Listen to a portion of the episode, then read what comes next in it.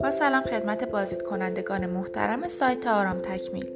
در خدمتتون هستیم با مقاله نستاجی.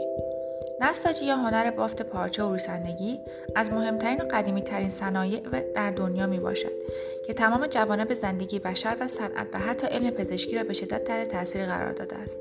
ریشه های این صنعت را می در 6000 سال قبل در ایران جستجو نمود که بشر تصمیم گرفت پوشاندن بدن خود با الیاف و پارچه قرار بگیرد. به مرور بر روی آن کارآمد انقلاب اسلامی در قرن 18 میلادی تغییر و تحول بسیار زیادی در صنعت نساجی به وجود آمد در حال حاضر نه تنها با پوشاک ارتباط مستقیم دارد بلکه در صنایع مختلف و حتی تولید شریان و رگهای مصنوعی نیز می‌توان رد پای آن را مشاهده نمود